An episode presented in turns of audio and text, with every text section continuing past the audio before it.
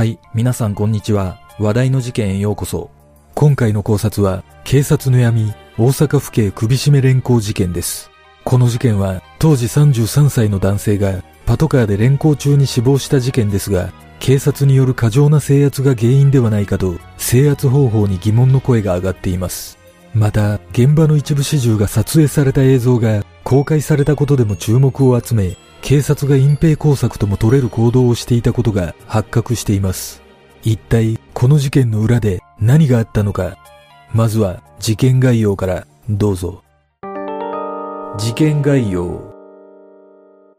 2018年10月20日午後10時40分頃、大阪市都島区の路上で客が絡んでくるとタクシー運転手から110番通報があった。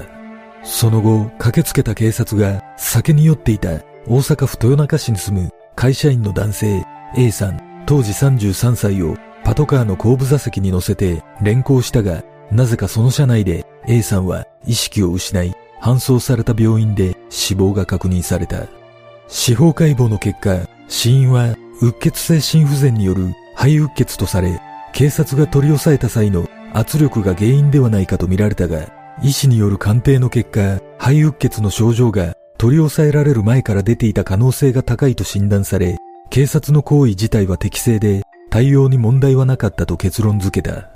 しかしその後、現場をたまたま通りがかった男性が A さんが連行される姿を一部始終撮影していたことが分かり、警察の過剰な制圧の事実を写真週刊誌が取り上げると、死亡との因果関係に再び注目が集まり、警察が事実を隠蔽しようと口止め工作を行っていたことが発覚した。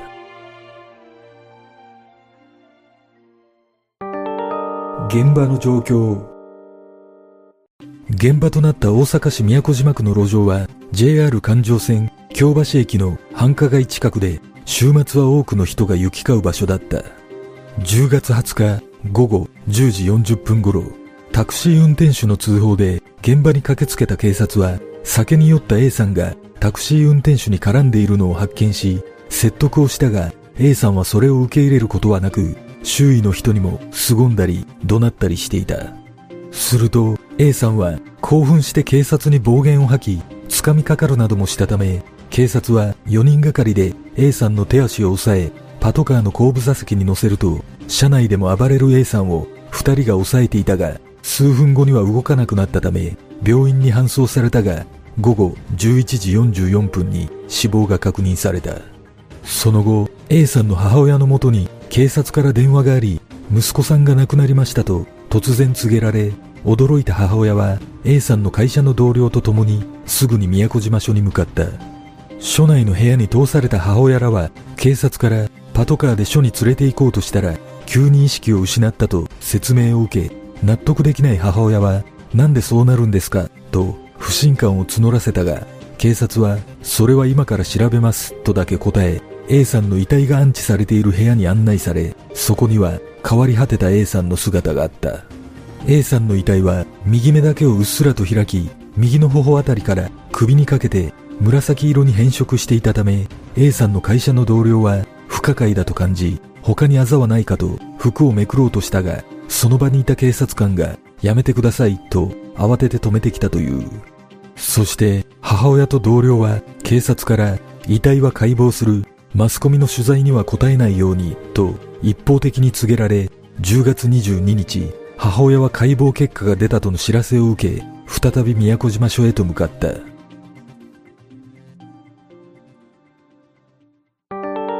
過剰制圧。宮古島署で母親が見た解剖結果は目を疑うものだった。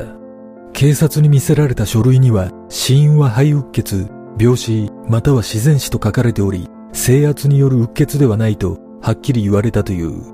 ちなみに肺うっ血とは必要以上の血液が溜まった肺に酸素が入らなくなり呼吸困難に陥るもので専門家によるとうつ伏せにして背中から体重をかけるなど強い力で圧迫すると起きることがあると指摘されているこのような解剖結果に母親は納得できずどうしてですか？と聞くと警察はちゃんと解明しますのでと答えたもののそれ以降解明するとの約束は果たされることなく母親が答えを求めるとパトカー内で A さんは暴れていませんでしたと警察は答えたが、その翌日には昨日の話は訂正させてほしい。暴れたので後部座席で A さんを挟んで連行したと答えを変えるなど大阪府警の説明は二転三転するものだった。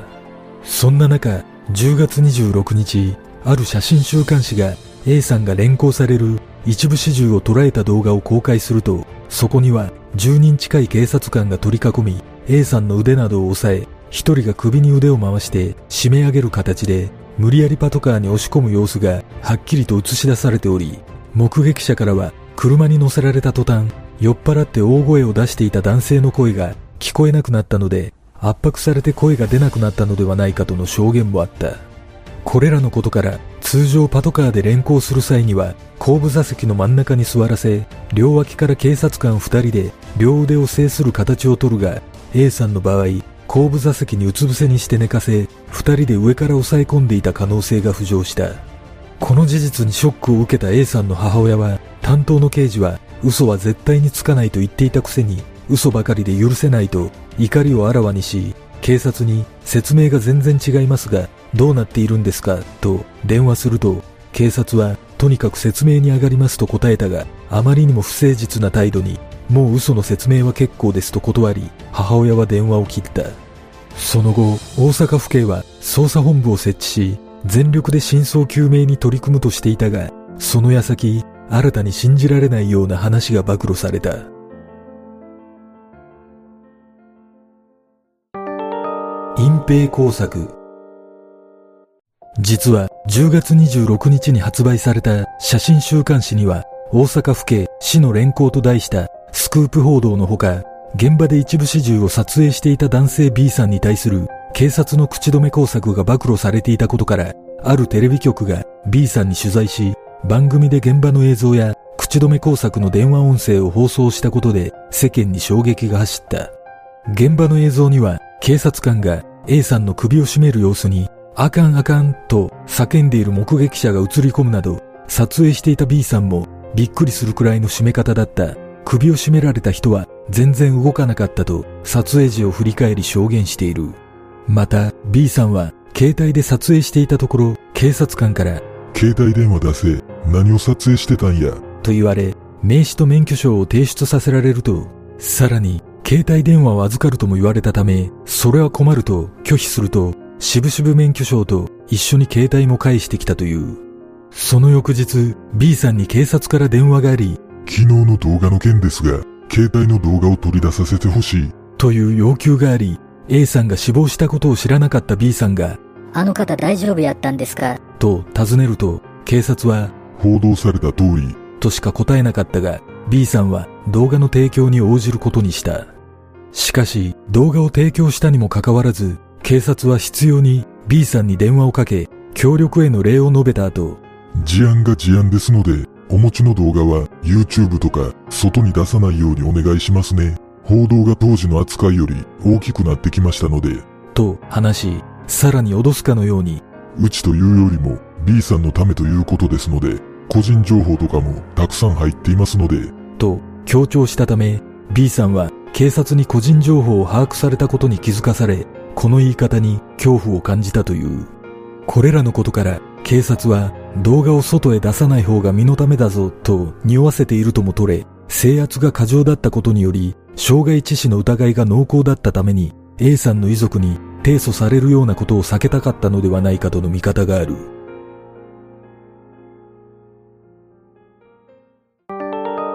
類似事例2012年11月9日午前7時頃、大阪府堺市の民家で嫁が暴れていると同居する家族から通報があり、警察官3人が駆けつけたところ、40歳の女性が物を投げたり、意味のわからないことを大声で叫び、暴れ続けたため、警察官2人が女性をうつ伏せにして手錠をかけたが、さらに激しく抵抗したため、もう一人の警察官が背中に両膝を押し当てて乗り上げ、身動きを封じた。すると、その女性は約20分後に意識を失い、病院に搬送されたが、5日後に死亡し、司法解剖の結果、死因は低酸素による虚血性脳症と判明したため、警察は当初、制圧方法について問題はないとしていたが、詳しく調べたところ、女性は背中を押さえつけられたことで呼吸不全を起こし、その結果死亡した疑いがあることが分かり、制圧方法に死亡との因果関係があると判断された。その後、押さえつけた警察官は装備を含め約100キロもの重さがあったことも分かり、この警察官は業務上過失致死の疑いで書類送検されている。2013年11月24日未明、鹿児島市の繁華街で酔っ払っていた会社員の男性、当時42歳が自転車に乗っていたところ、運転代行の車と接触したことで喧嘩に発展し、通報を受けた警察が十数人で駆けつけた後、その男性は4、5人の警察官にうつ伏せに抑え込まれ、間もなく死亡してしまい、死因は胸などが圧迫されたことによる低酸素脳症と認定された。その後、この男性の両親は警察官が首を絞めるなどの暴行を行ったとして告訴しているが、県警は制圧行為は正当な職務行為だったと防犯カメラの映像を根拠に結論付け、1年後に2人の警察官を業務上過失致死の疑いで書類送検し、それぞれ罰金30万円で幕を閉じている。しかし、県警が防犯カメラの映像と言っていたものは、警察24時の取材班が偶然撮影していたものだったことが明らかとなり、事件の当事者である警察が事前に映像を押収していたことから、隠蔽工作が行われたのではないかとの疑問の声が上がった。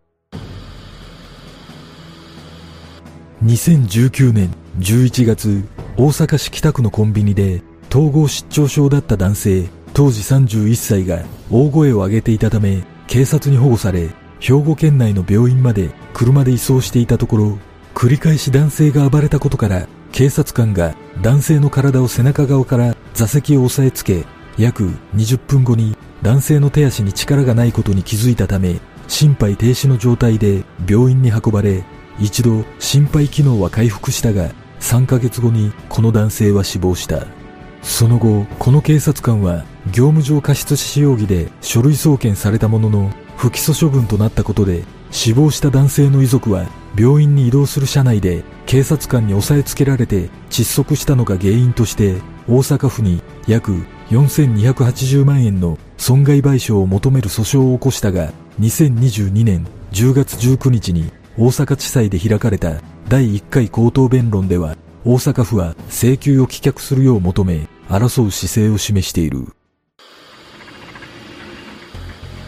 2020年1月12日午後、愛知県稲沢市の地域の会合で揉め事があり、駆けつけた警察官らが当時57歳の男性をパトカーに乗せて自宅近くまで送り届け降車させた後、男性がパトカーのサイドミラーを破壊したため、その場で現行犯逮捕した。その際、警察官3人が男性をうつ伏せにして制圧し、男性は心臓の持病があったことからも、その場で意識を失い、その後、病院に搬送されたが、約6時間後に死亡した。その後、男性を取り押さえた様子を捉えた写真が見つかり、うつ伏せの男性を3人がかりで取り押さえ、1人が馬乗りになり、別の1人が両手で男性の顔を押さえつけるなど、制圧が過剰にも見えたことから、愛知県警は死因や制圧方法が適切だったかを調べる必要があるとしたが、この事例も業務上過失致死容疑として書類送検で終わっている。その他、2022年7月11日夜には、東京の歌舞伎町にある交番で相談に訪れた50代くらいの男性が突然暴れ出し、警察は周囲の安全を確保するため男性の全身を保護用シートで覆った上でパトカーに乗せて警察署まで運んだが到着した際男性の意識がないことに気づいたもののその後死亡するといった事例が発生し警察は対応について不適切な点はないとして現在も男性の身元や死因を調べている。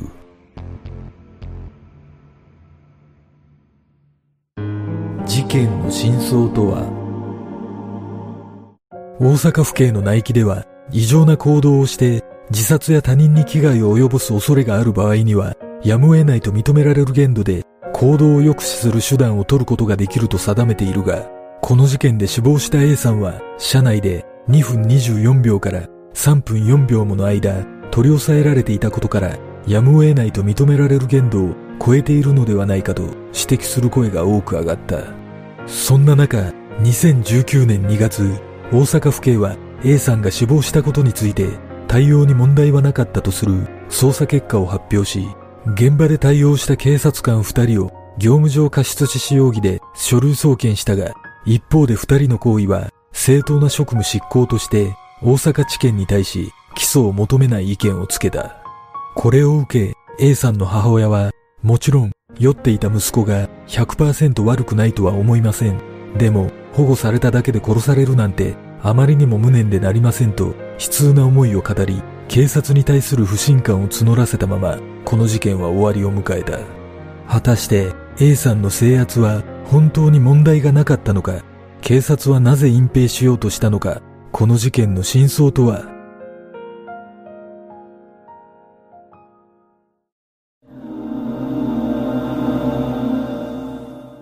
この事件は目撃者の証言などからも A さんが過剰制圧によって死亡したことは間違いないと思いますが私がこの事件で一番注目することは警察による隠蔽工作です。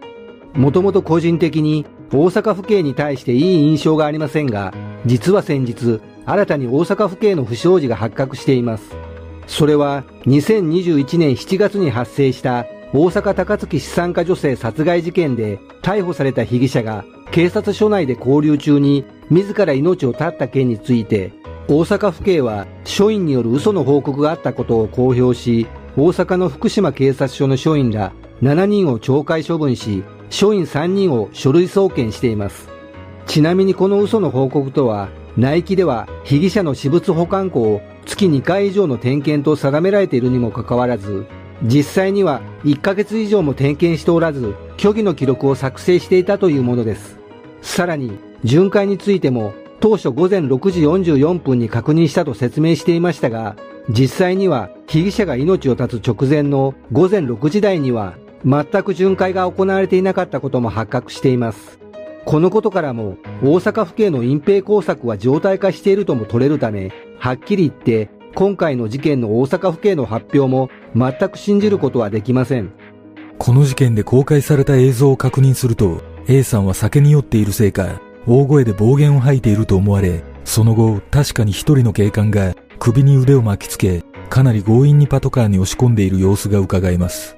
見方によっては A さんが暴言を吐き暴れたから仕方がないとも取れますが刃物などの凶器を持っていたわけでもないためやはり制圧が過剰だったのは間違いないと感じます紹介した類似の事例を見ると大阪府警に限らず全国で同様の過剰制圧が頻発していることから警察組織の中では制圧時に被疑者が死んでも構わないという考えが慢性的に存在するのではないでしょうか